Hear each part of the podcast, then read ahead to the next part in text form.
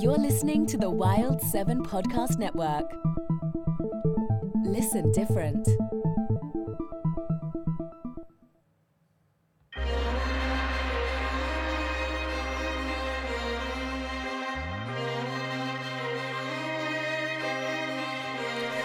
Welcome to the Wild 7 podcast. I'm your host, Mr. Red. Joining me once again is the Nightshade Collective, who are. April Mendoza. and Ashley Mendoza. And also, you know, we have uh, uh, more people in the army. Emily, don't don't be upset. I'm gonna mute you for now until. Wait, you know what? No, no. Say hi, Emily. Emily, intern Emily. Say hi, intern Emily. Hello, everyone. Wait, why is intern Emily's mic not? Yeah, turn it, turn it up. Don't turn be it rude. up. Hello. Can you hear me now? Yes? No? We can You know hear what? you a little bit. Turn up my mic. Yeah, hello. Talk talk again, intern Emily. Hello, everyone. That's Why the better. fuck? Wait. Wait, you can't hear Wait, her? wait, hold up. Shut the fuck up. Hold on. I, I apologize, intern Emily. Can you speak? Yes, I can speak. Okay, no, I can hear her. Yeah. She is such a nice person that works with us now. And the army is growing. We had Captain Morgan last week. We got intern Emily this week. Hello, guys. How are you? Good. Okay, How so are you doing? We're, I'm doing great. I'm doing fantastic. This is going to be a really quick little intro for an old episode of Alex and I talking about WandaVision, the Shaft novel. And at the end of this episode, I sing. And that's why I kept it in the bank for so long mm. because it's so beautiful. It brings a tear to my eye. But listen, guys, I just want to really quickly bring you up to speed on the amazing little things that has been happening here at Wal. Oh, sorry, excuse me. Oh, sorry. Yeah. That one. Was that you? that was me, because I, I, you know, and I'm not gonna play Ashley's because I forgot how gross it sounds. right, right. Hold on. Oh. yeah. yeah. throwing up in our mouths. Emily, Emily was kind enough to pull that for me. Last week she pulled Ashley burping, and then I realized, look, I don't want to, you know, make it a thing where I'm Just putting Ashley on the Right, spot. right, yeah, no, no, taking I, her that's that's sound not fun. bites. So here, there we go. Now, now listen, listen. So really quickly, I'm gonna I'm gonna get this out of the way really quickly, just because just got to get it out of the way. A listener named Arta requested that I watch Ready Player One, mm-hmm. and I watched Ready Player One. Oh, you and had I never seen it? I had never seen it. Have you seen it? Yeah. Emily, intern Emily hasn't even heard of it. What? I noticed the younger people around. I around. thought you would have seen it before. No, I. It's one of those things where it's like I, I was pretty sure I would either like it or not, and so I was like, A little nah. skeptical. Yeah, little and- I liked it a lot. I loved it. It's a lot April of fun. insisted that I watch it and stuff, and said, you know, you might have something funny or something to say or something about it. And I told her, April, I'm a little uncomfortable to do it, and I'll tell you why. um, so, and I will be upfront. I will, I will, I will reveal this. Intern Emily, you're gonna, you're gonna like this. This is gonna really blow your mind. Um, Steven Spielberg was actually a customer of my family's, my my family's tailoring shop, and so I always viewed it as sort of a conflict of interest to talk about his films on the podcast, even when I started the movie podcast and stuff, just because a his movies are usually great. There's usually not much you can say critically about them other than the sentimentality stuff that people nitpick and blah blah blah blah blah blah. But April was like, "You fucker, watch the movie." Yeah, don't be disrespectful. Don't be disrespectful. That's right. And I've been watching the documentary. And April, you saw the documentary, Yes, right? I did the Spielberg documentary on Great. HBO. Right? Yeah, it's He's- actually really good, and I didn't know a lot about his life. yeah, yeah. He, and just it's crazy like such a great you know master director like spielberg even he got criticized for all of his work in the past like yeah, yeah, exactly. And I get criticized daily by by people that you know, fuckers. and They don't even blah, fuck them. Okay, Haters. Which yeah, is wild. haters. It's super wild, Yeah, yeah. exactly. So I thought, you know, what if I was a movie douche, like like a movie pod? You know, like most movie podcasts, snob? they're no, no, no, no. Most movie podcasts, they're they're they're hosted by kind of douchebags that don't know what they're talking about. And I thought, well, if I had a douchey movie podcast, I would be comfortable talking about it. Does that make sense? In my convoluted logic. So, for instance, a movie douche it is a podcast. convoluted so, so movie douche podcast. So, this is our movie douche podcast. We are, we are beginning. So let's. movie douche. All right. Oh my all right. gosh. Hey, welcome to the Movie Douche podcast. I'm your host, Movie Douche. Just saw Ready Oh, Player yeah. One. It was a fantastic film. Lots of great references, pop culture. If you're an 80s fan, you'll love it. Movie douche. Nice. Now, Yes. listen. i get it now yeah, you get supposed to it? be Yeah. Douchey McMovie. Right, Douchey McMovie. I like Oh, that. I like that. Hey, welcome, welcome to Movie Douche. I'm Douchey McMovie. Over the weekend, I saw Conjuring Three. Fantastic film. Movie douche. Right now, now there are other ones. Now, uh, did Ashley, you really though you saw Con- conjuring 3 I did. Fucking movie sucked.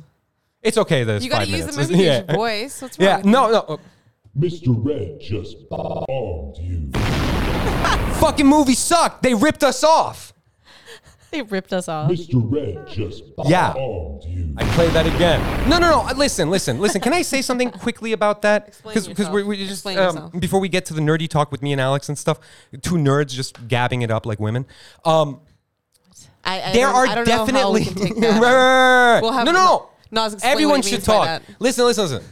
Hey, don't Ashley, you that s- means. Ashley, you saw No you idea. saw the film, right? I did. I'm sexist, by the way, just so you know. yeah, um, you saw the film. I did. It was okay, right? It was yeah. It was not not great.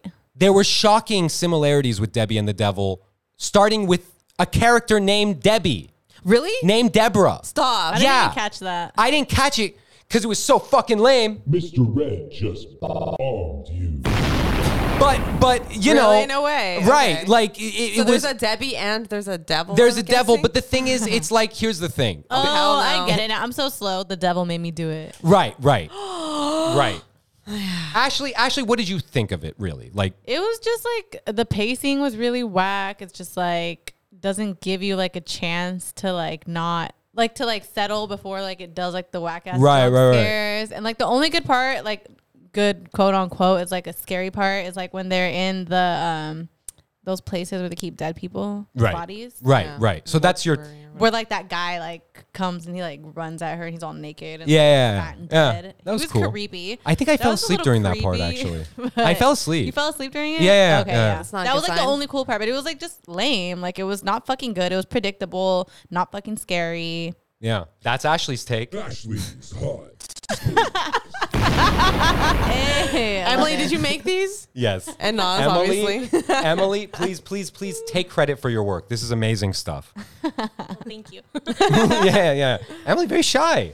Yeah. I mean, it's just Emily, Emily, do you want to plug your your? You do a podcast, right? Like you, yes. what what is it called? It's called Tales of a Chicana Woman, so check that out. Nice, nice, Love it. cool. nice. No more mumbo jumbo. No more mumbo jumbo. Whoa, I feel like this is a whole new podcast. this is this lot is a fun. new thing. Hey, you know, when April calls something out, she knows she's the boss because. April is the coolest. Ow. Yeah, yeah. So many explosions. yeah. I mean, April, she really runs the set. April. April's gonna kick your ass. Oh my god. Douche style. Hey. This is the greatest Oh my shit gosh. ever. You're gonna be dropping these for Oh my weeks. I god, love what it. else do I got? Dropping I all the bombs. yeah, yeah, yeah. What else My do I got? Oh my god, thank you so much, So- Emily. yeah. So do you really think that we got ripped off? I think we got ripped off. And I Hmm. Do will we got to sue? I'm debating on taking legal action. We got we got to call our lawyers. For now, I'll just say your your movie could have been better. Mr. Red just bombed you. But oh, what are you going to do? I mean, at the end of the day, ideas are in the air. It's ephemeral. I heard it was based on a true story, blah, blah, blah, blah, blah. I don't blame them. All I do know is one thing people have ripped me off before. Big people, small people, so and so people. One day, I was at the store and Mel Gibson came in and he was on the phone. Oh, no. And he was like, he was like, man, fuck. He was saying all these crazy racist shit too. And he was like, man, this goddamn movie isn't working. The Passion of the Moses, it's not working. And I was like, I was like, you're Mel Gibson, Jesus Christ. And then he looked at me. He's like, kid, you're a genius. And then he just oh walked out of there. And you know, it, it- it truly happened. This is everybody steals from the tailor's Real son. Real talk. Everybody steals Real from the story. tailor's son. Yeah. Mr. Red True. just you. Oh okay, we, but we, was- don't, we don't lie on this There, podcast. no, clearly. there is no lies here. What's this one? Hold on. April is the coolest. Oh wait, I already played that one. There was one more. People already know that. Oh wait, this one. This is this is the one for the queen. Listen to this. April's got it. She runs the set. Damn, I want to just carry these like background music with me all the time. Right, right. When you go in like to a Like I walk cash into a room and then just hit play. Yeah, yeah. You Just be like, I'd like a Red Bull. You sure about that? I want the Red Bull. oh, yeah, Oh my gosh. Oh man. no. Okay, so Emily, welcome to the gang. You have done amazing. Yes. She was crafting these amazing things all Monday, and I am so happy. And I'm so, it's just the greatest thing. Why was my voice cracking? I don't know. I'm so Uh, happy. yeah, yeah, yeah. What else? I mean, I love it. I hold love on, it. hold on, my chest. Oh, excuse me. Oh, sorry. God. yeah, sorry. Okay, all right. Don't make me throw up, please. No. Yes, th- I'm so. I apologize. queen, Queen.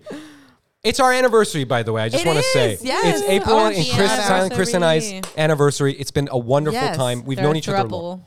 Yes, we are a throuple. That's it. That's or it. partnership. Yes, if you want to partnership. call it that too. Uh, it's it's been an amazing time Yeah. in this Happy business. and Wild Seven. Yes, it's Wild Seven's birthday, seven seven. Thank It's been you. exactly a year since we formed the company. Yes. So- thank you. Thank you. Emily is clapping. She's Yes. Emily is great. Okay, Emily how, is great. How do you feel about that, by the way? I have like so many thoughts. Like one thing, like when I look out at all of us, I just no. I'm sorry. I'm, not, I'm sorry. I'm sorry. I'm not laughing. no, no. I'm sorry. I'm sorry. I'm sorry. I'm sorry. I, I'll, I'll be serious. I'll be serious. Um, and I'll try not to make this about me as I usually do. Okay. I'll, I'll try to look outward. Good for you, to man. all of this. it's been amazing that every day we keep growing, and every day, forget about like our audience growing, but the army. We were able to craft. When when I say we, I mean Emily. Emily was able to craft. The royal we, The- as they the- it. yeah, these amazing things. We have more manpower to do really beautiful, creative things. And I love, apart from the cinema stuff and the show stuff, the podcast stuff has really flowered. Beyond flowered, it's become a greenhouse of just the most vibrant flowers. And the, one of them is the flower Ashley, and the flower Alex, and the flower April, and the flower everybody. You know, Everybody like blooming. Right, everybody's blooming. We and, love it. And we have Yes. o- other flowers and stuff. And so, and, and so, I'm sorry. I'm sorry. April just took off her headphones. I'm sorry. I'm sorry. Are we done? That's a I'm nasty sorry. Okay, burp. okay. So, so Emily, if you may, uh, let me just instruct you. This is how we go down in the Wild Seven Pros podcast. We're going to stop recording this. Put this at the beginning of the episode that we're going to drop on Monday. Then put the Wild Seven end bumper at the end, and you got yourself a show, kid. I'm proud of you. I'm very proud of you. Hell yeah. All right, thank you. This was this was the intro to Emily. Thank you, Emily. And that's it. That's it. Enjoy two awesome nerds talking about WandaVision. And let me just leave you with one more. Loved it, by the way. Yeah, yeah, yeah. Okay, just one more, one more, one more, please, please. Uh, here, what's this one? You have been movie doucheified. Yes. Yeah. Thank you. I'm tuning into the movie douche. Shoot a movie, not a person. You're listening to the Wild 7 Podcast Network. Listen different.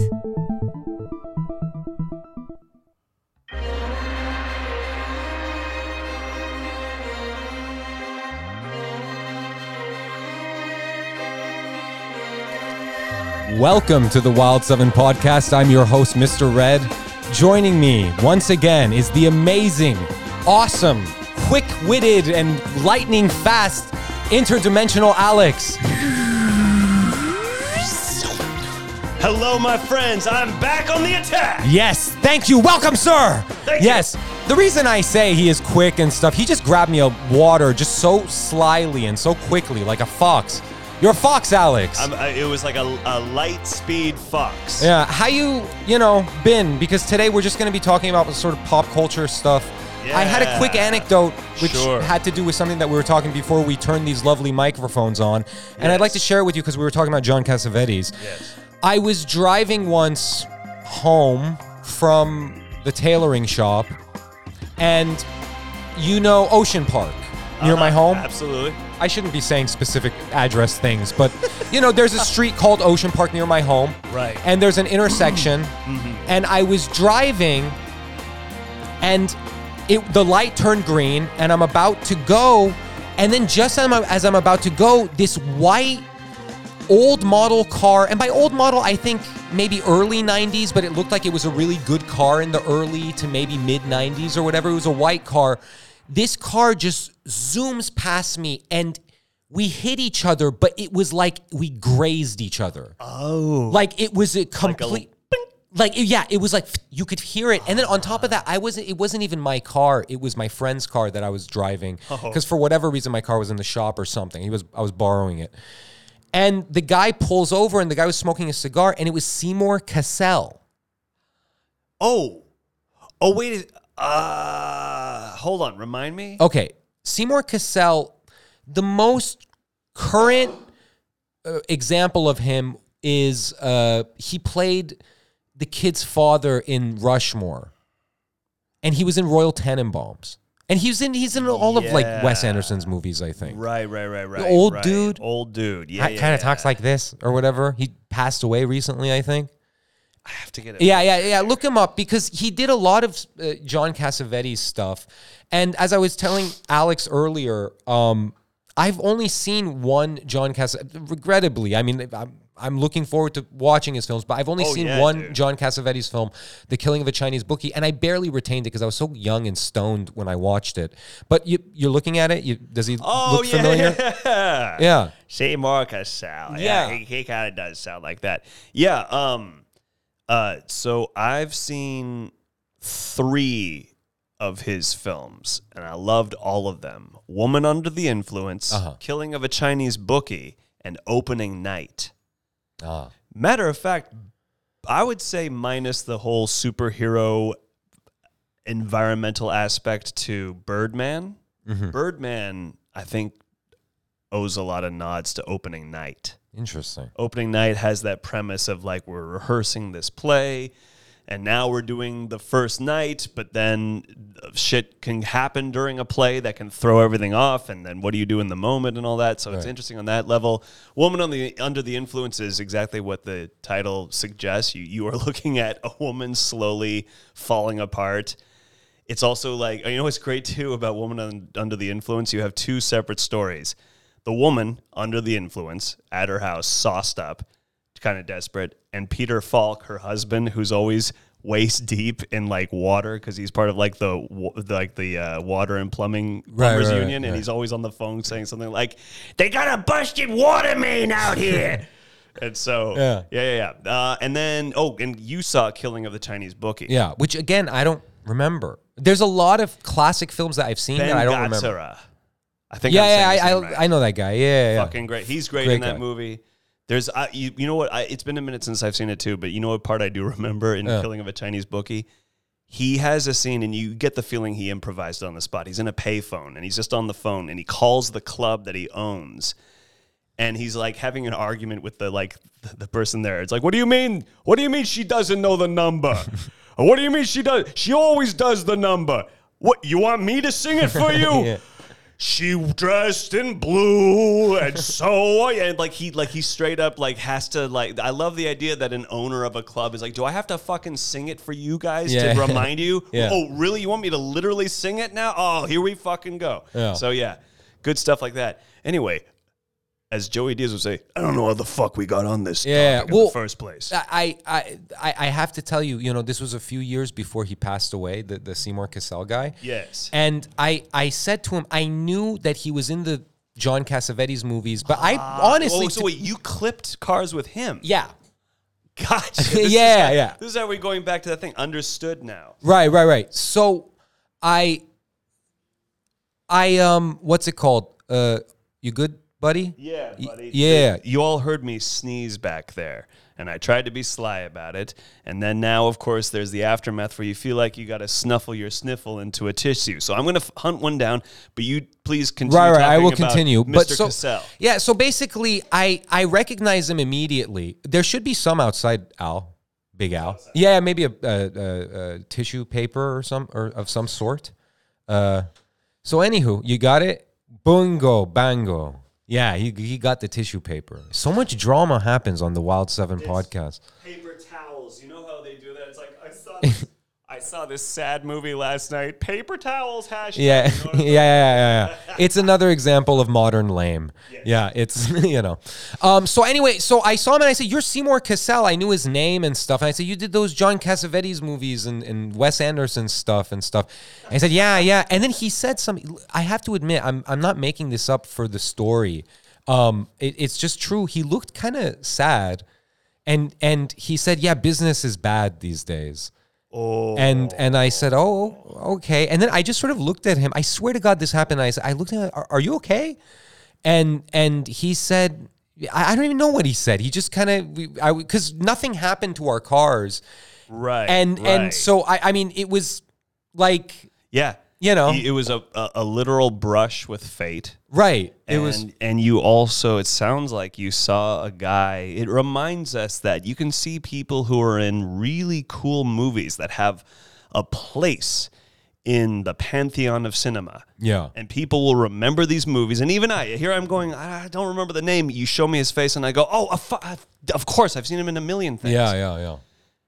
And nevertheless, it humbly reminds us that just because you can see people in recurring movies that have a place in society doesn't mean that they're going to always be as lucratively working as much as you've been watching that one movie. Yeah, yeah, no, he seemed pretty uh he seemed pretty bummed, Alex. Yeah, It was well, weird. And you know, we get bummed. Yeah. And they get bummed. Yeah. And it's a humbling and good reminder for me to know that even people who who make it into like uh, game changing cinema, they can get bummed out, man. Yeah, yeah. It's I tough mean, out there. It's it's yeah, I guess it's hard out there. I mean, you know, I know for a time before his death, I think he was trying to be the, or he was, I'm not sure, like the president of SAG or, or the spokesperson for SAG or Oh, something. right on. And he was fighting for the actors' rights, which is a wonderful thing. Alex, Sir. we're gonna go lightning round. Things we have watched and consumed, not All limited right. to movies or TV, also books. Yes. What have you been watching? You finished a show. Let's talk about it. Good, good uh, uh, mention because I was going to talk about WandaVision first. And uh, by the way, okay, so and we can keep spoiling, right? We are going to be discussing WandaVision with full spoilers. So if you do not want to listen to WandaVision with full spoilers, you have a set amount of time. We'll put it in the show notes. We'll be good about right, it. We'll put it in the show good. notes. But three, two, one, go. Before I even got into the series, I had noticed just a quick little meme or some brush. I someone had somehow mentioned that there was going to be a Blade Runner reference later in the series. Hmm. So I thought, okay, I'm going to keep my eye open for that. And I in and because of Blade Runner reference, I had expected perhaps something indeed very thematic to the movie to happen. But no, it's just a little mention and and I'll quickly say what it is. But first of all, to describe our environment today, this is a very this is, feels like a kind of, you know, before nighttime Blade Runner day here in Los Angeles, Yeah. doesn't it? It's Yeah, a good yeah. overcast day here in DTLA. And that alone gives a good uh, segue into a feeling of uh, the last episode of uh, WandaVision. And that reference to Blade Runner is outside of the movie theater that she goes into. And on the marquee, it says Tannhauser Gate. And Tannhauser Gate is mentioned in Roy Batty, uh, uh, Rutger Hauer, Uh-huh. his big famous monologue at the end where he says, I've watched C-beams glittering in the darkness near the Tannhauser Gate or something like that. And Interesting. anyway, so yeah, it's a little just Did that little- get you? it, it got me absolutely. No, you know what? Uh, pound for pound, WandaVision was cool. It had really good elements. It just, for me, it sort of broke even mm-hmm. ultimately mm-hmm. due to too much explanation. I feel you. And there was that one character that I don't have anything against the actress. It's just who- who she had to be in the show is just so that kind of fan nerd that gets on my nerves a bit where it's like okay keep keep the mystery don't explain it all i don't need to know how we scientifically actually made this happen i don't you know man i don't care about the faux science i've never you don't you've never had to make my mind believe the physical chemical reality of what you're showing me i Yeah. it's enough for me to know that Wanda has projected a television reality to cope with her trauma. Right, right. That alone is enough for me. Do you know what I call those parts where they're explaining shit, especially in the Marvel movies or Mm. any like science fiction or quote science fiction? Because who knows what the fuck you know? Um, it's mumbo jumbo. It's all like, ho, ho- like Jabberwocky. You know what I mean? Like it's all like the I suppose- Pythagorean. She does Sure. this. She's projectile astraling. Blah, blah, Yeah, blah, yeah, yeah, yeah, which is fine. It's just like, but it's not for me. That's not even as cool as Jabberwocky. Yeah. you know what I mean. Like it's fine, but it's like, uh, uh, uh, okay, so I don't even need that. I just all I need is everyone to be in a in a mystery of what's going on. right. And yeah, Question. There was a part at the, I believe the first episode that when I saw it, I thought, ooh, I wonder if when Alex eventually watches this, if he watches it, because I don't know, you're you're hot and cold on Marvel sometimes. You know, like you-. Mm, yeah, you're, you're very critical and rightfully so. I'm more of a fanboy of Marvel stuff Sure. than, than you, admitted. Sure, yeah. Um, I, I love it all pretty much, except for uh, I won't even mention.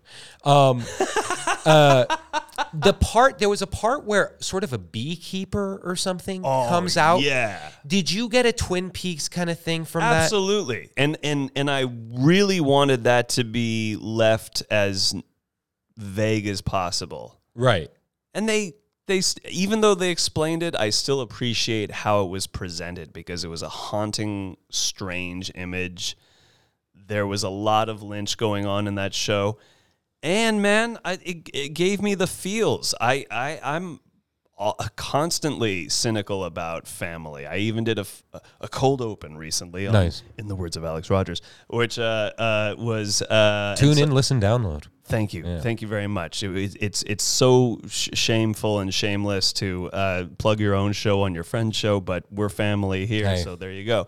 But uh, yeah, I who can be cynical of the very notion of family, even got the chokes and the and the feels watching uh, some tender moments between Wanda and Vision, and also the kids. And Yeah, just, you know, it was a good. Uh, I understand also her situation. And one thing I do like about a show format for the MCU Mm-hmm. is that I feel sometimes in a two and a half, three hour movie, there's too much going on for me to really emotionally invest with the characters. And I actually felt like, wow, I really got a good sense of who Wanda Maximoff is. I agree. I have to say, and this is no um diss to to the actress who portrays her beautifully, Elizabeth Olsen, I believe her name is. yeah. Um, this is no diss to her. In the MCU, she was one of the least interesting characters because there were so many. There was so Right. much shit going on that she was like, oh, okay, that girl, that that Yeah. Russian vaguely girl, Vaguely, yeah, right, right. The Draconia or whatever the fuck. Right. I I appreciated this show because it gave her, you know, her moment. It gave her kind of like this origin thing and stuff. I love the I love. I can't overstate how much I love this.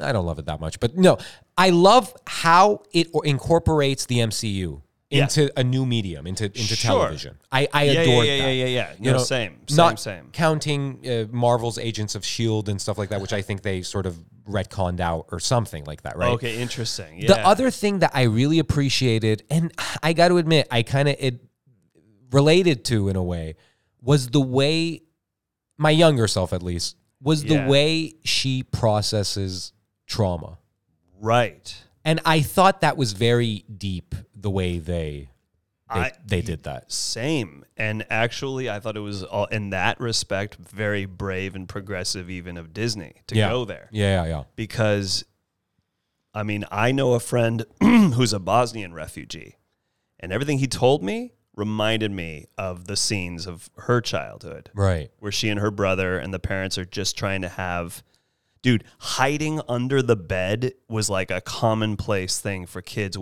in that war zone Wow. i mean it, i think to this day that's it's like a constant thing where the parents will be like get under the bed there's men outside with everything from guns to molotov cocktails and we could die tonight Yeah, yeah. and plus, oh, you know, there was a beautiful moment too where the mother looks outside and she can see military action happening. But you know what? We're having a family night, and I'm not going to spoil it. And Yeah, it was yeah. like a sweet moment. Yeah. Um, also, I gotta, you know, the whole idea that all things must end. I did appreciate. I didn't know if we were going to leave off on, um, you know, Westview remaining Right. or if she was going to have to then implode her creation and take away that reality. And Mm-hmm. I like how, as they're tucking the boys into bed, you can see this scarlet light and closing in on the house. And they're Yeah. like, and she's getting all choked up because it's probably going to be the last time. There's also a lot of Philip K. Dick in the show. Please explain. So, one of his most common themes, and funny enough, especially even early on in his career, like in the 50s, so there, so tying into that 50s TV feeling, he one of the one of the most Dickian themes is, oh shit, I'm not actually really here. I'm in Naz has projected a reality, and I'm in his reality. I'm not actually Mr. Red has made his own like or or or or vice versa. Like you thought you were doing your own thing. It turns out I've been projecting a reality where everything's under my rules, and you're playing a role that's convenient to me. Interesting. Yeah. So that is um that was very Philip K. Dick. And also I loved I liked early on the mystery where everyone didn't know what they were doing. Yeah, They yeah, literally yeah, were yeah. like, So why are we here? We're we're, we're we were here. There was a date. There's a reason we have the heart on the calendar. Like, And it's like vaguely sinister, like the way they seem trapped. al- You know, oh dude. not almost. Two two of my favorite moments, of course, is when the by the way, the guy who chokes, he plays a role that I love in A Serious Man. Larry. yeah, I know who you're talking. about. know, Larry, the Jolly this- Roger. This, they're in the Jolly Roger. I recommend that. Now, Larry, this is no Bordeaux. This is a, a wine. Great film, right? Great. I O- o- love overlooked Serious Man. Coen brothers. Overlooked, dude. It's Yeah. one. of- It's top five. Yeah. uh, Coen brothers. Yeah, yeah, yeah. And I feel like a lot of people don't get it or didn't watch it. I dig it when they get into that spiritual shit. You know, like Same, I, I like dude. it. Yeah. No, no, that was a fucking great movie. Um, also, one of the better weed movies they've done. They always only they only talk about Big Lebowski for a weed movie, dude. Serious Man has a lot of weed. in it. Yeah, it's yeah, great. yeah, yeah. Back to WandaVision. Yes. and Philip K. Dick. Yes. and uh, these Two favorite moments. Oh, yes. So Larry, when he's choking and the wife is going, stop it. Stop it. Yeah. And she's just kind of in that loop of stop it. That was super Lynch. Yeah, yeah. And also followed by Wanda going like, Vision, help him. Like, no bullshit. She's Yeah, been yeah. playing this role of like, well, I don't know. I'm just, you know, the housewife. But then she's like, Vision, help him. Yeah. Whoa. Like a quick little serious Yeah. mode. Yeah. I also like, by the way, this is something, it's not, even as a kid, I had a PE teacher who did this, what the doctor character has. Old white guys who put just the zinc stripe down the nose and that's their sunscreen for the day. Right. You know what I mean? yeah, yeah, yeah. That was very in the 70s, but even, dude, as a kid, me in my life, in sixth grade PE, our PE teacher, just a dude with, you know, socks hiked up to the knees, shorts hiked up to the hips, and like a little blue polo shirt, a, a Gilligan hat, and one Right. stripe of zinc down Yeah. the nose. All right, I'm ready for skin uh, cancer It's a macho look in the 70s. it, it's a big thing. So that doctor character, it's a cute moment. He he he gets there sort of late to deliver the twins, but hey, it's all right. You got two healthy boys. But then as they're leaving the house, it's like, well, I hope it didn't ruin your vacation. It's like, oh, I just, I probably wouldn't have gone anywhere. It's just you know, no one really gets to leave. That Yeah. was cool too. I Yeah, like, yeah, oh yeah. shit, they know, as you said, Yeah. that feeling that they're trapped in the world yeah. was fucking great. So anyway, um, I that was really good, man. Um, sorry, it's been way too long on WandaVision there, but I would say pound for pound, good for Disney. Oh, what? Lastly, because we are spoiling everything right here. Yeah. What about that last show? You saw the post credit stuff, right? Yeah, where she's by herself. When she's by herself. Okay, so we go deep, deep into the mountains. She's found some cabin Right. deep in the mountains. We go into. By the way, it's a really good like one shot. They did like some kind of drone shot where they went into the house. Yeah. She goes into the kitchen, but we go past her into the bedroom, and a sort of translucent version of her in full Scarlet Witch form is weaving that book of spells, and you're hearing her children going, "Mommy, mom, mommy!" Yeah. and then blackout. What the? F- that's some good. Now that I uh, that also did some goodness for me because I'm like, good, and thank you for not explaining Yeah. the show because that was fucking also Lynchy Yeah. right there. Alex, you just got marveled. Oh, yeah, yeah. No, I, I, I, I don't know. I, I believe after I saw that, I looked it up, but it, it said it was hinting at something coming, kind of like the way they were Of kept course. hinting at Yeah, Thanos or something. sure, sure. I will say this: it's a great show. All of the Marvel stuff I love. I love Disney. I, I, I do. I don't. I don't. I'm not one of these haters or whatever. But I will say this: they can only go so far. They can't go to wild. Hey, Ashley, how's it going? We're talking about WandaVision. The girls are here. The party has begun. Yeah. I D- just finished it Do you last want? Do you night. want to pitch in some thoughts? Yeah. Or do, yeah. Yeah. Come here. Hold up. Let me turn your microphone on. Uh, uh, grab a chair. Oh, or, or here. Or you know what? Oh wait, there's no microphone. Yeah. Okay. Cool. what What did is you this think? on? Yeah, it's on. Yeah. Alright. Hold on. Let me turn you up. Turn me up. Yeah. Turn. Yeah. cool. Turn me up. Okay. okay, Ashley. All right. Okay. What were your thoughts? Um, I loved it. Yeah. Yeah. Point up the microphone. Okay. Cool. There we go. Yeah, Yeah, it was really good. The did you are you guys like talking spoilers? Yeah. Yeah. Oh, yeah, Spoilers. yeah. Yeah. Yeah. we're Ending? done. Yeah. Yeah. We're was done. Was like crying. Yeah, yeah, yeah, Oh yeah. my god. Yeah. I was so sad after. I was like, how the fuck are they gonna put her through this just to break her heart again? Yeah, like, yeah, what yeah. the fuck? Yeah, yeah, yeah. Yeah, It- yeah, it- It's yeah. great. The thing that I love is when they showed the um like the 90s or the 2000s Oh my ones. god. Uh, it was that- like corny. yeah, and that music. dun, dun, dun, Yeah. dun, dun, dun, dun, dun. totally. Yeah. They were so spot on with everything for all of them. Like the commercials. Oh my god. I Oh, the dying. commercials, The little like claymation one with the little dude on the island with the yogurt. Yeah. So yeah, yeah, yeah. Yeah, yeah, my yeah, dude. yeah. Let's- yeah, yeah. Yes. Yeah. Right. Everything was so on point for Oh, like yeah. all the eras. It was sad too. Right. I, I related to her because I love sitcoms. I don't know. Oh. yeah.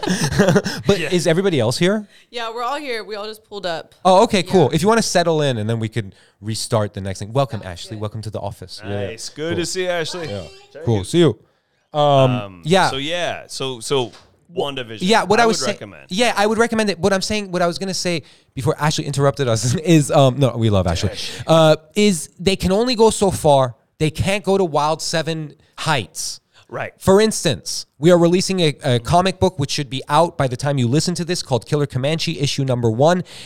It goes to the heights, the, to the to the logical extremes of the comic book medium. And and I gotta say, and you know, it's easy for me to say this, and some of you will think, well, yeah, you're Naz's friend. Of fucking course you'll say this. Yeah. It's easy for you to say. But for real, if I didn't know Naz and I just picked up this comic and I read it on my own wiles by my own whim, I would have been like, holy shit, this fucking this is awesome. this Yeah, is my kind of shit. So I'm here to say it's it's really great. I've read it. I've I've seen it because that's the beauty of a comic book is you read and see it Yeah, yeah. and it's fucking worth every Hey man, damn that was a good that was a good uh, uh, plug there. So, um, Alex, what else have you seen? I got my letterboxd account pulled up just in case I want to pull Well, up I'll tell you something. one thing. Yeah, please. So I I We're just Uh, clearing the decks here, you know, of course of our of course and I just took a hit so everyone join or, or don't join. stuff. But um, I'd mentioned you before the show, and I'm not I'm not going to get into the plot points about it, but I have because I have a bigger point about it. But I I watched the director's cut of Kingdom of Heaven, Ridley Scott Crusades movie, and I didn't like it at all when it hit the theaters back in 2005 the original. the original theatrical cut, Uh-huh. which then turns out later that year, like bef- like by the end of December, he actually did a release at the Laemmle of this director's cut, and those and a lot of those same reviewers who shat on the theatrical cut then saw the director's cut and they were like, "Well, fuck, why did this is the version?" Two questions. Yes, Did you watch it at the Laemmle that version, or you you No. watched this? This, this is only the first. time? only as of last night, having scored the Blu-ray. Okay, and then this is kind of a technical question, but it, it's helpful for the conversation. How long is the original cut, and how long is the director's cut? Good, good question. I believe what happened was the first cut is about 220, and then you have to, and then 45 minutes were restored. So we're talking like three hours, 10 minutes is the uh, is the director's cut version. Oh, interesting. Yeah. And so, I heard you and Silent Chris talking about it earlier. Is it night and day, as you guys say? Well, it's. Uh, I'll be honest. I think it took it from me from like a what the fuck no movie to a eh, all right cool kind Yeah, of movie. It, it's it's not as good as Gladiator, but it is good to see that he did something after Gladiator that does have that historic, epic scope. I like it. Did a lot more character development on all the side characters, and here's here's another thing too. It does hold to boot, in my opinion, that Orlando Bloom is just miscast in this. right. But here's the difference. I'm an older man now, so I'm not mad at him. Mm-hmm. Alex in 2005, watching that movie, was seething with rage watching Orlando Bloom in that movie. At the time, I remember going, how fucking why do you get to be in this movie? I should be there, Yeah. and I shouldn't be at the fucking Santa Monica Third Street Promenade watching this movie. I should be fucking in it. What's wrong? I was so tortured. Yeah. And what I loved about this time round, and I'm just an older man and I have different priorities now, this is really the reason why I wanted to mention Kingdom of Heaven. Not to talk about a Crusades movie, but to talk about how the man watching the movie has changed. Yeah. I don't have a bad bone against Orlando Bloom. He was given an amazing opportunity. He was coming off of a good luck train from Lord of the Rings. Of course, he gets the, the opportunity to be in that movie, and who wouldn't? If you were underprepared and not actually ready to, to go like at the level of Jeremy Irons and Liam Neeson, who are also in the movie, and David Thewlis and all that, but you're the junior on board, and and the director said, "Yeah, you come over and and believes in you, you're going to do it." Yeah. Yeah. and he did the, the best he could and it's fine Yeah. but it does it, it is interesting how his characters is not very well written but i don't care to that like angry point now Mm-hmm. what i love is i was able to see an improved movie with also an improved point of view of cinema where I w- I'm less of that younger man who is tortured by things like we, we've been talking about this in recent conversations, but I want to document it here on the Wild Please Seven go for it. podcast, Yes. which is when you're a younger. Oh, motherfuck. This moment is brought to you by Ringtone. Motherfucker. It's important to take a call, no matter what time. yeah. Sorry, my fucking phone is ringing. I'll take it later. It- yeah. Right on. Um, how unprofessional. It's just It- my it shit is all happens. linked up together. So it's motherfuck. Shut up. Fuck. And every single Yeah. cuckoo in the cuckoo clock comes God out. damn. All right. I'm sorry, Alex. All good, all good. But I did lose my uh, thought. What was I saying? Younger Uh, man, Younger the ma- man changes. Okay. Yes, yes. So the younger man needs his film heroes to make his worlds at every release. So I need you, Ridley Scott, or Quentin Tarantino, or Paul Thomas Anderson, or David Lynch, or whoever. You better make a really cool movie. And if you don't, I'm going to get angry because I'm riding all of my hopes and fantasies on you being the shepherd of my dreams, is a younger man's game. Hmm. When you get older and you start crafting your own voice and your own visions, it's okay that other directors aren't doing as cool of what you might have hoped that they would do, or that the best you're going to get out of Kingdom of Heaven is a pretty good movie, not a masterpiece, but it's pretty good. now. Yeah, yeah. And guess what? That's good enough for me because he's doing his thing, and that's the movie he wanted to make. I might make something different. He's not going to write what I've been writing. They're not going to speak what I've been saying. So, what has been a wonderful thing about watching older movies that used to sort of provoke the tortured younger artist in me is now I'm able to watch them with a calmer mind and be like, you know, hey, everyone's, everyone's just doing their fucking thing. And, Yeah, and it rarely is what we all think it ought to be. Yeah. Did it? Did the feelings have something to do with him portraying Gandalf in Lord of the Rings or whatever his name? was? Gandamore couldn't be farther off. What's his name? What's his name? I'm sorry. I'm sorry. I'm sorry. I apologize. My Legolas. Le- Lego lass. Yeah, Legolas. Yeah, yeah. It almost sounds like, you know, a girl who likes Legos. Oh, interesting. Legolas. Lego lass. Yeah, interesting. Legolas. Interesting. Well, that's Yeah, yeah. That's a You know good place to be. too? You know at. what? It was the same reason why I hated Leo DiCaprio back in the '90s. It's because every girl you liked couldn't stop talking about, oh, Leonardo DiCaprio. Oh, yeah, yeah. So it was like, fuck that guy. And then later on, you realize, oh no, no, he's fine. He's Yeah, yeah. In fact, he's a great actor. Same with Orlando Bloom. At the time, he was, you know, the the cute flavor that came off of Lord of the Rings. So Yeah, everyone was, oh, Orlando Bloom this. And I remember I was a little just jealous, angry young man who thought, why him? It ought to be me. yeah, yeah. you know. I feel you. I feel you. It was just that thing. But now, just watching it, I'm just like, oh man, how cool that I have like Yeah. no beef against anyone. It's just, it's just a movie. Yeah, I have to say it's a nice place to be where you can appreciate art and just be happy that everybody's doing their thing because it's better they do their thing than going around and shooting people or whatever. Mm-hmm. You know, I know those are two extreme examples, but yeah, no, Alex, I'm very happy for you that you could be at that place. thank you know you, what. I mean? I I've I've uh it it took me a while as a young man to sort of get over myself and my own ego to be able to appreciate other people's things. And now that I'm there, I never want to leave. And in fact, I enjoy, as I've mentioned earlier on the car ride over here, being in my cocoon in my room, just reading and watching and and writing, and that's it. And isn't and that along with chiseling your own work, wouldn't you say that's what keeps you in the appreciative path rather than the these people are fucking failures. They're they're sellouts. They're yeah, no, I mean, I learned. It wasn't even like learn. It was purely for self preservation and just to sort of survive and for my own mental health. I had to at some point, you know, put aside that shit and and learn how to be happy for other artists that are doing stuff and whether Yeah. they're big or small or anything. I think because when they're also not you. No one's gonna do Mr. Red Right. except Mr. Red. Right. I mean, you nobody. know, yeah, exactly. I mean, you know, I I have my influences, sure, but I'm at a place right now where I was saying this earlier, where I'm like, there's not many comparables for me with what we're doing. I made I made a movie. I do this Mm-hmm. podcast. I do. There are people that.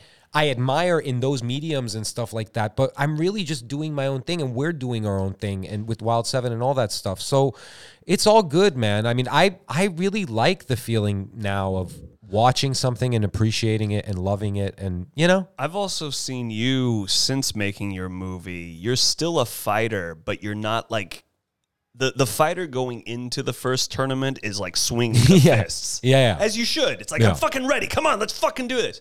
Once you've like gone through your first West Valley karate tournament and you do have the trophy, you're not flexing so much. yeah But but like and you're happy to watch other people doing their work at the at the championship. very much so i mean you know like i have amazing peers rick uh, aside from yourself and april and and silent chris that was so- just me. yeah, yeah, yeah. Well, yeah, you know, pretty much, yeah. um, uh, aside from you and and and my best friend Mo, and you're my best friend as well, Alex. You know, we've had this discussion. I thought it was just me yeah, again. No, hey, no, you got your folks. You know, Uh, yeah. Um, aside from you know my core group, you know.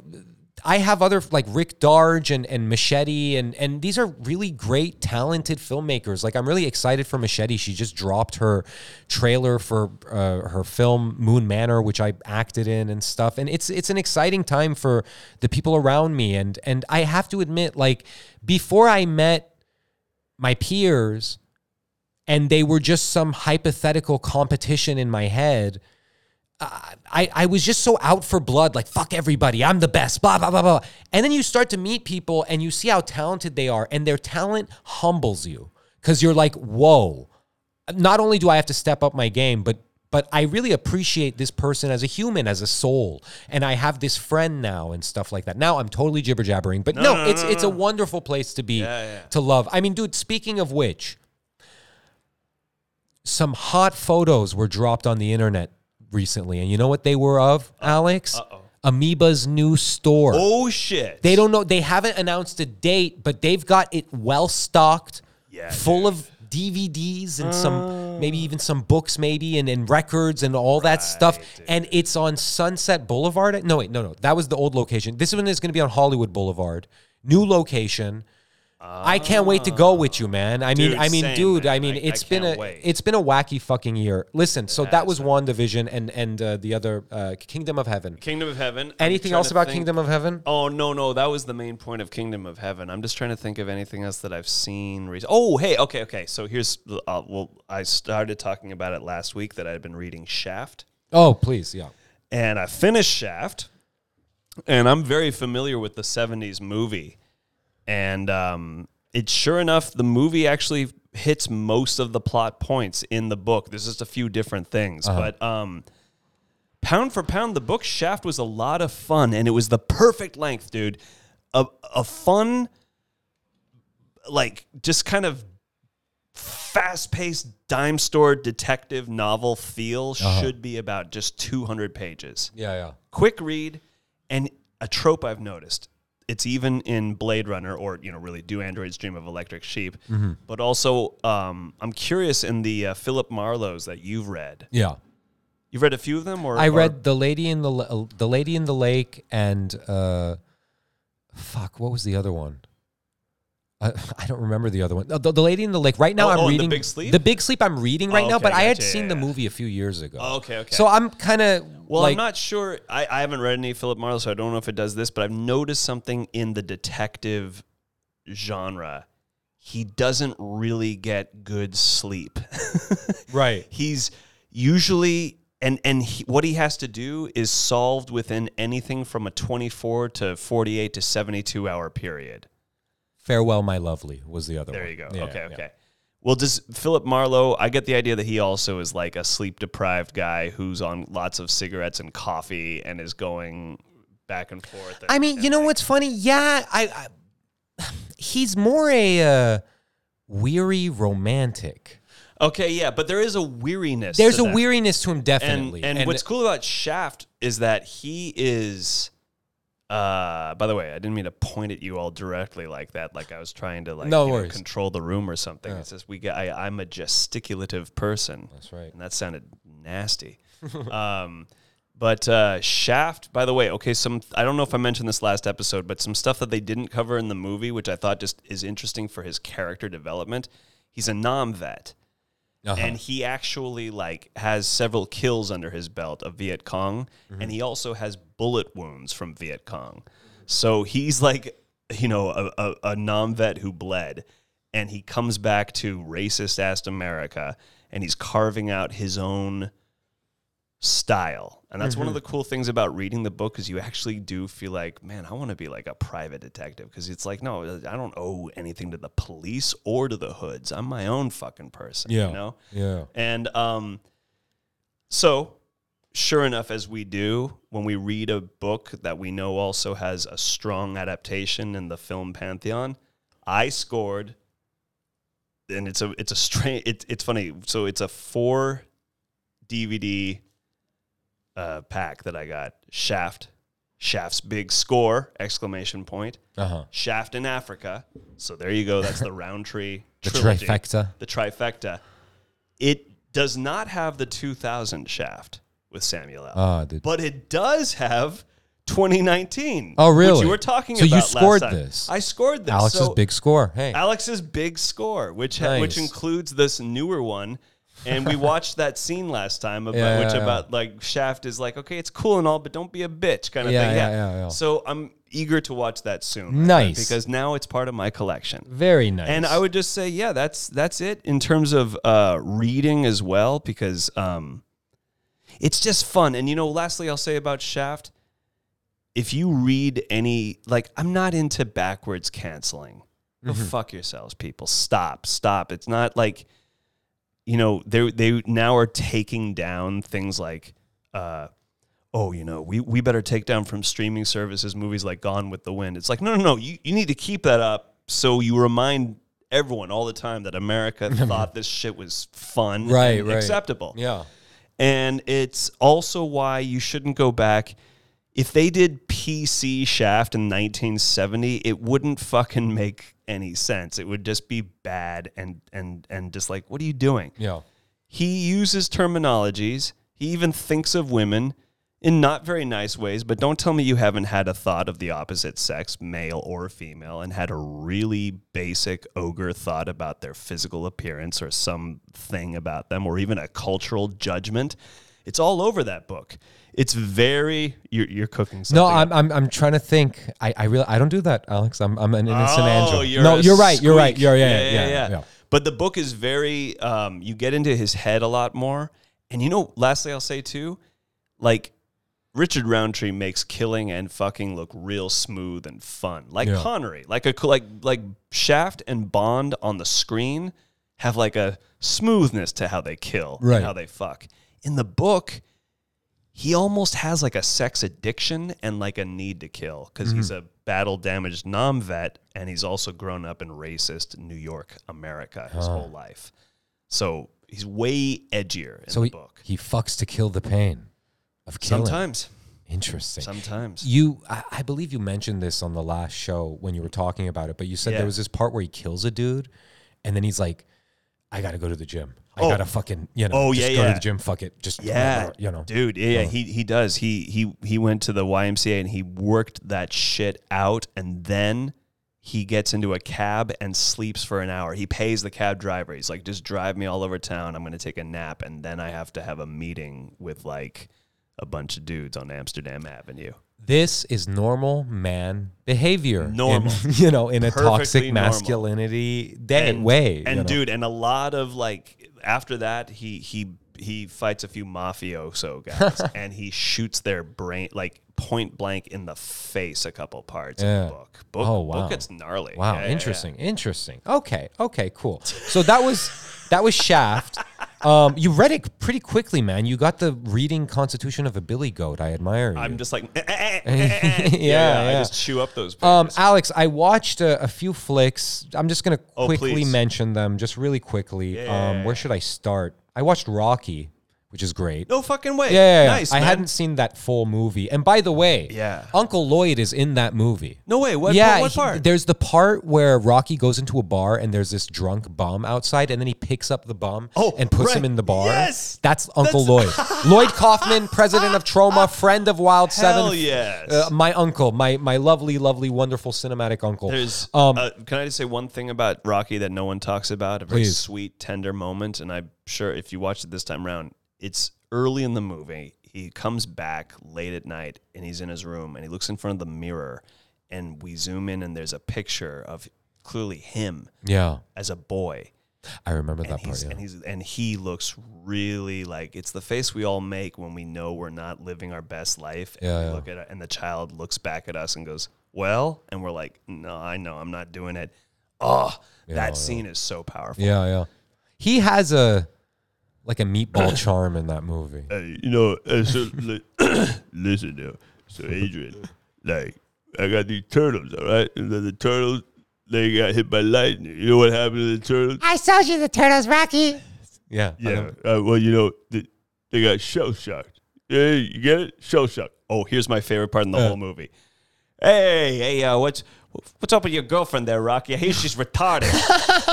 No, she ain't retarded. She ain't retarded. yeah, you know what? What are you gonna do? I'm, I'm thinking about taking her out for. Are you gonna take her out? You know what you should take it? Take it to the zoo. Hey, you motherfucker! and then he does it twice. Then he's driving off. It's like, hey, hey, hey, remember what I told you, Rocky? oh yeah, what's that? Take it to the zoo. Hey, yo, yo, man. I don't know. You know, I think girls find that charming. The sort of like, hey, yo, you know, I'm, uh, you know, like it's it's kind of you know, it, very good film. Rocky's a good dude, man. You like Yeah, he's, he's one of the best He's uh, good. screen characters ever. Yeah, no, I'm looking forward to seeing the rest of them. I've seen Creed, which was pretty cool. Creed is great. I never saw Creed 2, but I loved Creed 1. Oh yeah, I forgot there was a really, Creed really done. Um, I also watched a film, dude. Alex, you this film kind of blew my mind a little bit. I was watching it with my cousin, and he sort of started cracking up and dying while it was playing, like the opening. It's a film called Butcher Baker Nightmare Maker, and it's from 1982.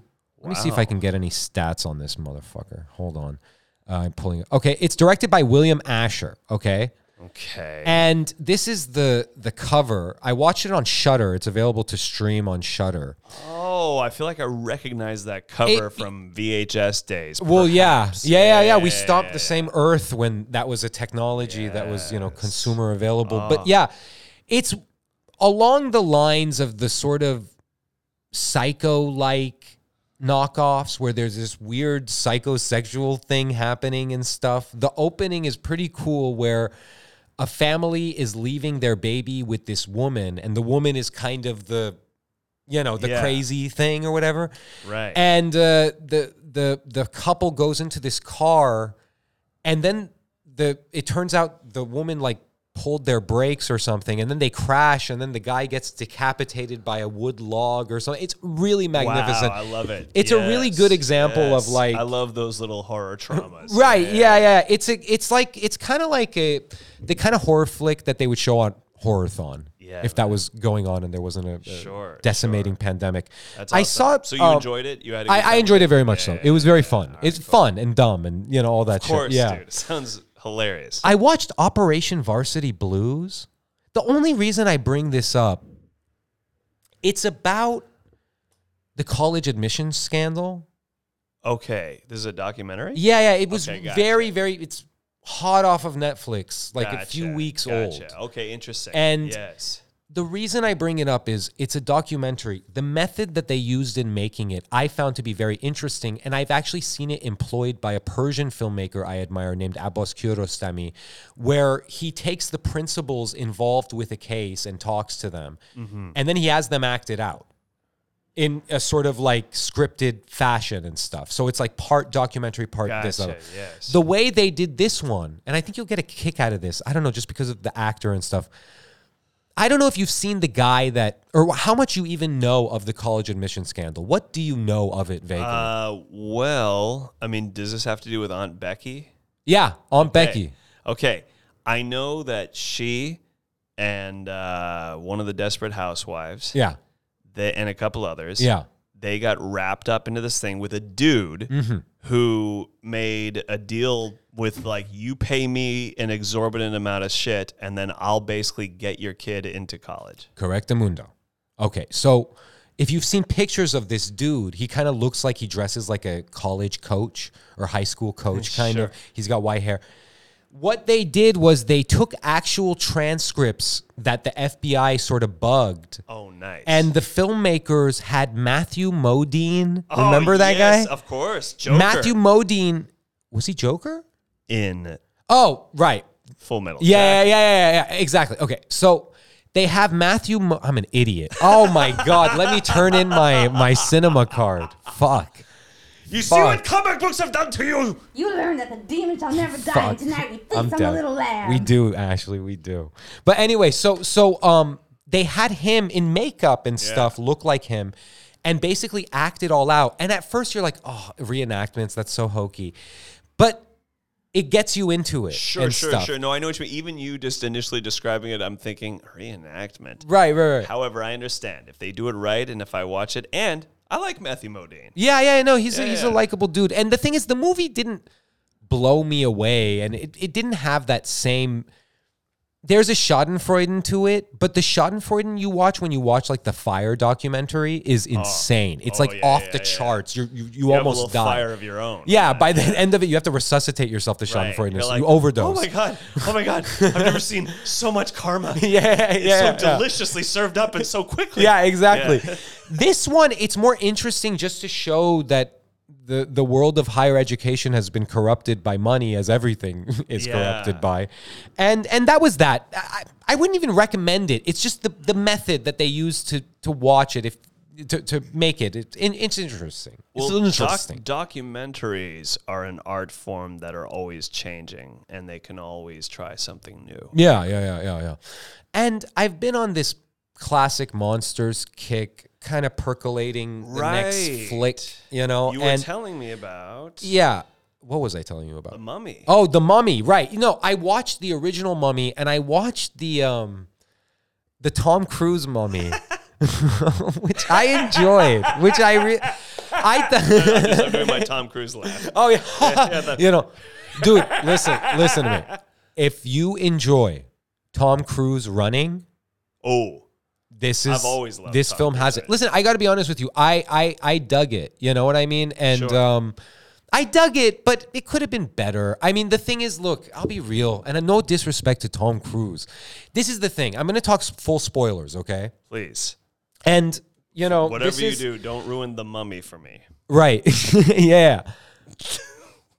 I believe I even mentioned this over the phone, but I'm to let's let's let's break it down here. I'm a studio head in a way, in my own wacky way with Wild 7. Sure. Let me let me let me wrap to, to Universal here and let me just tell them what they what they did wrong in this and ah, that and blah, blah, okay.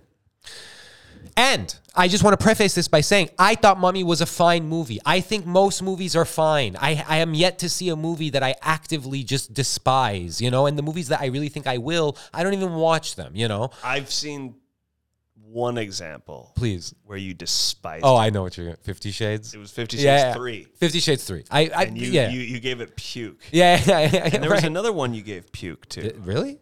I'm pretty sure. Wasn't there one that you were just like, And just to refresh, yeah, oh, Transformers. That the the the I one- gave it puke. or you gave it like maybe like one or two. Oh, ice well, cream. I was making Debbie. Maybe I, I, I would never give a movie puke. Now, and to explain what Right, he's right, talking right, about, puke. If you don't know, we used to review movies here on the show back when it was the Nazred podcast or Nazred talks about movies, and we would go to the movies every week and watch a movie and give it a scale rating based Yeah. on ice cream cones, Right. one to ten ice cream cones, and if it gave you mixed feelings, it was a banana split, and if you loved it, it was an ice cream sundae, and if you fucking hated it, it was puke. I miss saying that. Remember we used I to, you know, right, like right. But I, but, uh, I, but yeah, yeah. You you just transported me back. yeah, yeah, back in the that. room in the monastery. Yes, yes. But you know, it's true. I actually, I let's let the fans decide which one, how many you said puke for real. I can only completely confirm one puke that you said. Okay. that was yeah. Fifty Shades Three. Hey, you know what? I But take that on. back. I take that back. But But moving on. yeah, but what what I want to say is this Mummy, the mummy and all that stuff. Okay, so from my studies, and I'm a, I will always be a student of cinema. I'm a shitty pot smoking student, but I'm a student nonetheless. From my understanding, the universal monsters, and by them, the first ones were Quasi with the Hunchback of Notre Dame and uh, the Phantom of the Opera, and then Dracula came in, Frankenstein, all that stuff, the bl- creature of the Black Lagoon, yada yada, bing bang boom, all that stuff, right? The, u- Creature from the Black Lagoon. Yada bit of bing bang boom. yeah, yeah. I should freestyle, you know. He was under the water. He started a slaughter. It came out really too soon. Alex, we're going to Detroit. We're going to go to Eight Mile. We're doing this. doing I am this your shit. future. In The you know. music, the Yeah. moment. Um, they were the first shared cinematic universe, meaning you know yes, it yes, was yes, yes. First, before MCU. right, right, and I have the- believe the the, first, yeah, I believe the first one was Frankenstein meets the Wolfman, meaning like that was the first one where ah. they kind of joined in in a, in a story, in a single story and stuff like that. Now, in that one, am I correct in thinking that Lugosi played the monster in that one? And You are absolutely correct. Yeah. Ding, ding, ding, ding, ding. yeah, yeah, yeah. about acquiring Pokemon. You got a Pokemon. Yes. yeah. Um, yes, you're correct. Yeah, I- yeah, and the yeah, thing yeah. is, I'm going sort of not in any particular order in attacking these. Go ahead. Can you, can you say I got a Pokemon again? It's about acquiring Pokemon. Oh, all right. Hey, uh, kid, you want my Pokemon? it's after my time. I don't give a shit about that. yeah, yeah, yeah, yeah. Hey, have another one. acquiring Yeah, Thank you. Give Thank them you. away for free. I'll keep one. For Um, so they were basically the first shared cinematic universe. That's a very cool thing. I don't know if that's a big deal or not, but it's cool. You know, it's interesting. Now, Right. cut to somewhat present day. You have the Marvel Cinematic Universe, which is destroying, which is absolutely just doing gangbusters business. It's it's breaking records. It's amazing. And I have to say, on an artistic level, I think it's a rather it's a big accomplishment to to share these fr- franchises and whatnot and blah blah blah blah. blah.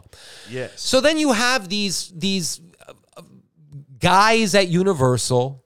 I don't know them, but they're they're they're running their business and they see that Marvel is oh wow, they're doing like a sort of superhero world kind of thing. Let's do that. And if I was their boss, I would say stupid.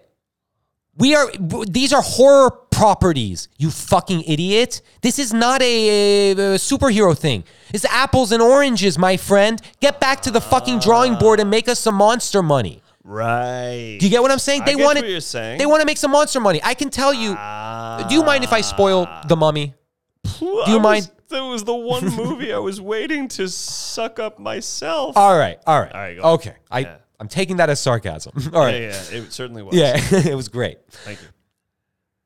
At the end of it, Yeah. Tom Cruise basically gets the powers of the mummy from this mummy woman. Also, Right. I feel like that mummy woman, man, they could have it could have been so much cooler. The actress that portrays her is really cool Yeah. and stuff. It's really awesome. And so it just could have been so much cooler. Um, at the end of it, Tom Cruise gets the mummy powers. Have you seen American Werewolf in London? Oh, I love it. Okay, okay. Yeah, yeah, yeah. They sort of rip off an element of that where Tom Cruise at the beginning, he has this buddy. It's played by this guy, very likable actor. He was a New Girl and stuff like that. He's in a lot of like these blockbuster movies as like the friend. I forget his name. Forgive me, Yeah. world. Um, I but think I know who you You mean. know what I'm talking about. The guy's like cool. He was the voice of Spider-Man in on Into the Spider-Verse. That guy, cool guy, whatever.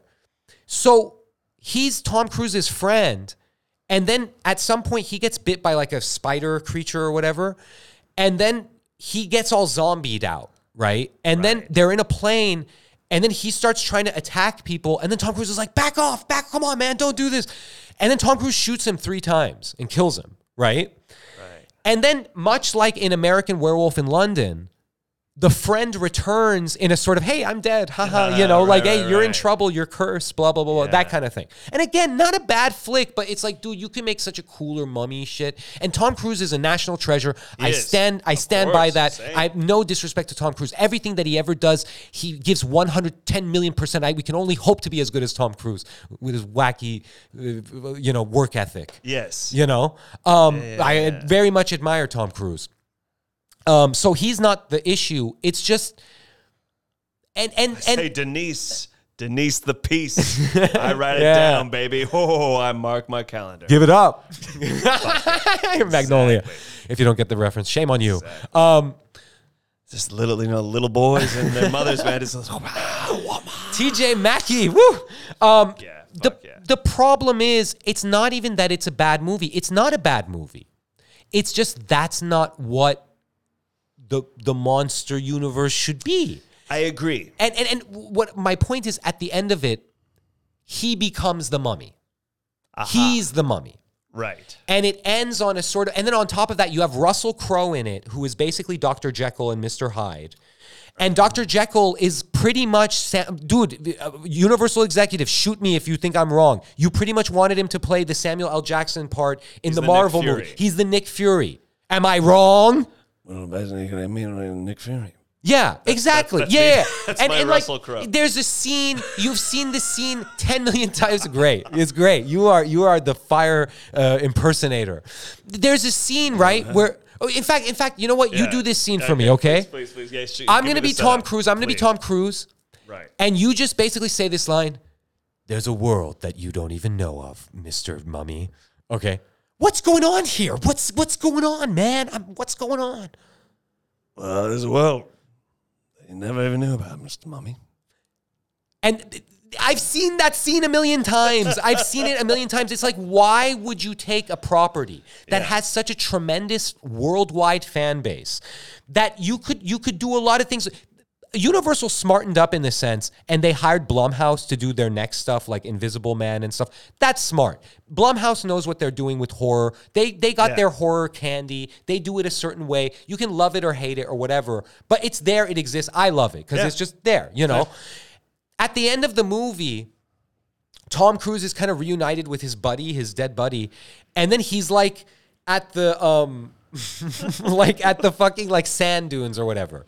At the beginning of the movie when they establish Tom Cruise and his buddy. And by the way, Tom Cruise plays an American soldier that goes around Baghdad stealing antiquities. I don't know how I feel about that. Yeah, I don't know. It's a little well.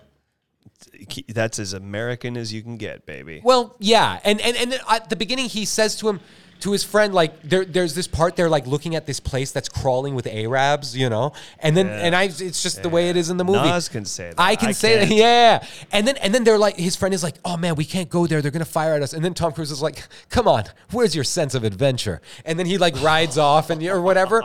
And then at the end of the movie. I don't know what the fuck this Mr. Mummy wants to do now. Like, what is he? You know, I don't, I don't get it. Ah, excuse me, Oh, I'm, I'm choking on my. And by the way, I'm trying to help Universal. I want every studio to succeed. I'm not. the mummy. yeah, the mummy is coming out. I'm coughing up black stuff like Randy Orton on WWE. excuse me. This is a great episode, by the way. yeah. Um, I don't. I don't know what I, I guess on a business level, the mummy will fight the wolf man. Then he'll fight this person. Then the, Yeah, uh, question. Go for it is this the same property that did that uh, more recent Wolfman with Benicio del Toro? Well, that's the weird thing of it. I think maybe it is in the same universe, maybe. But then on top of that, you have another thing that they're kind of sweeping under the rug. It was like the first time they tried to do this and it didn't work with Dracula Untold. Oh, which was basically a, a- a, a oh, superhero origin story of Dracula. Right. You know, and I got to be real about Dracula, okay? I love the, the concept of the character. The book is not my favorite book. No. It's not. No. Okay? And I have books I like. That's not one of them. I loved Frankenstein. Dear, dear Lucy. oh All the women talk like this. Oh dear. it's so ugh. I hate that. Dude, it's so ironic. It was written by some old Irish fuck, but then Mary Shelley writes Frankenstein, amazing book. Amazing book. Amazing, which goes to show you 17-year-old girls And- are smarter. Well, and notice she nailed the the male mindset way more than Bram could write women. yeah, yeah, exactly. Oh my god, Mary Shelley needed to give him notes for God's sakes. Yeah, dude. My point being, you got the monsters. Make something scary and violent and crazy. Yeah, yeah, You yeah. know? In fact, if you ask me, trying to make it a sort of like superhero thing sort of waters down the horror for me. Yeah, no, I mean, I the Brendan Fraser movies were fun. I agree. But what I think they did well was they said, what if we kind of take Tomb Raider, Indiana Jones, and then have those. What if we take Temple of Doom, Yeah, yeah, yeah. but make it the Mummy? Yeah. and that's a little more of a thing but to but i re i realize a lot of things have been impressed and or envious and or jealous and or aspire you know want to aspire to what the mcu has has accomplished Yeah, yeah, yeah. but as we know if you try to do that it doesn't even work for dc universe Yeah. although quick question and i know i'm changing gears here but you said you watched the snyder cut I haven't finished it. but so far So far, I'm loving it. You're loving it. I'm Okay. loving it. I like harsh nerds who I know who who have dogged on the DCU so far. Yeah. Have have even conceded that this is actually pretty like great. You know what? So I don't know. You I don't know. have brought up a perfect note to end on, uh, and I'll tell you why. Um, the reason I haven't finished the Snyder cut is because there is a part in it, okay, that every once in a while I'll watch a movie and then there's a song in a movie that just is like, oh my God, what is this beautiful song? What is this? And then I'll stop the movie and just start listening to the song. I'll find it and start listening to it. There's a part where, and I, I the reason I love it is, and it- what's funny is I, I reviewed Batman versus Superman, I think the third episode or fourth episode of this podcast of, of oh, wow. back when it was like the Naz Red podcast and stuff. And I gave it a favorable review. And I said later that, you know, maybe the when I decided that the podcast was no longer going to be a exclusively movie review podcast, I said, yeah, the movie did have its problems. But who the fuck am I? You know, like Yeah. like after I made Debbie, I sort of realized like who the fuck is anybody to criticize other people's movies? They exist. You can critique them and stuff, but I mean, you know what I mean? Like And and don't be. I, I know one thing I that I've had to understand is between your vision and the release of it, there's a lot of grubby hands on the pie. yeah, yeah. that fuck it up. yeah, yeah. And unless you have, I guess the I guess the rule is you need to have final cut. Yeah. That needs to be in your contract. Well, I mean, bro, I mean, for real, I'd rather make my shit low budget. Yes. And nobody has told me what to do on any of my stuff. And I will preserve that until the day I supposed to fucking die. I will deck someone if they tell me how to make my movie. how it's and I'm sorry, I know that sounds childish, but I'm a big child. Yeah. But um Well, just imagine anyone out there, your life's work being uh, touched and diddled with by someone who hasn't made it. Yeah, yeah, exactly. And so there was this song uh, that plays when the Flash. I guess we were introduced to the character, and he. I'm not spoiling anything big, but he saves a woman from this car accident.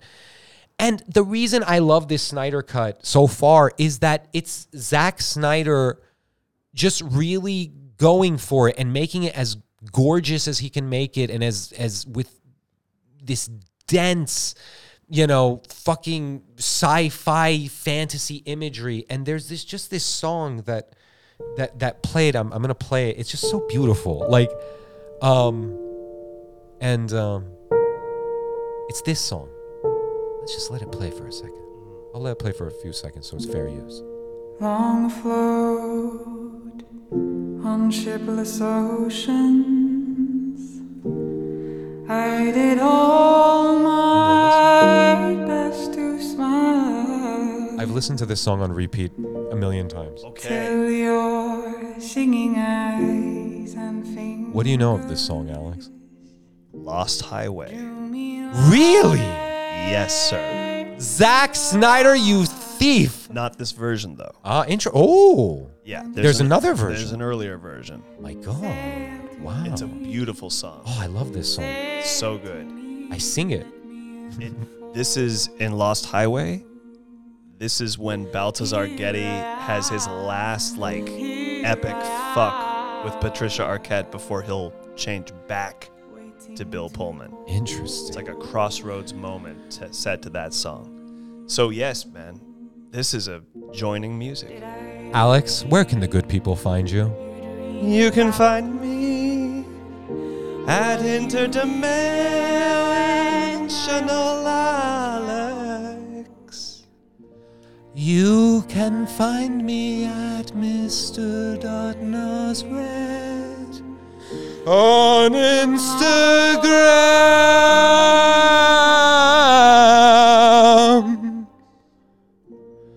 Follow us on Twitter and go to our official website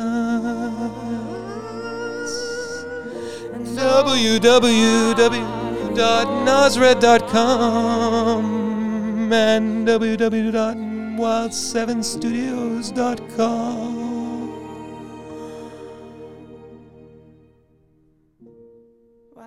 And also follow Nightshade.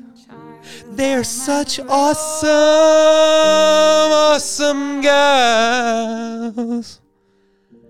I wish all the world could be happy and watch all of my films.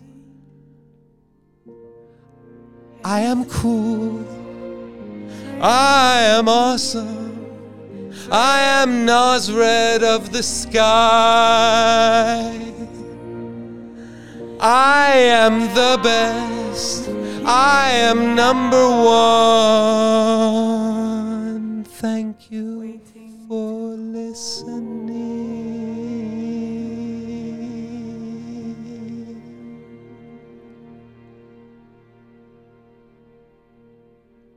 Shoot a movie, not a person. Fucking pause. It was so perfect. If you're a fan of the Wild 7 podcast, make sure to check out the other shows on the Wild 7 podcast network, like Simpin' After Dark and In the Words of Alex Rogers.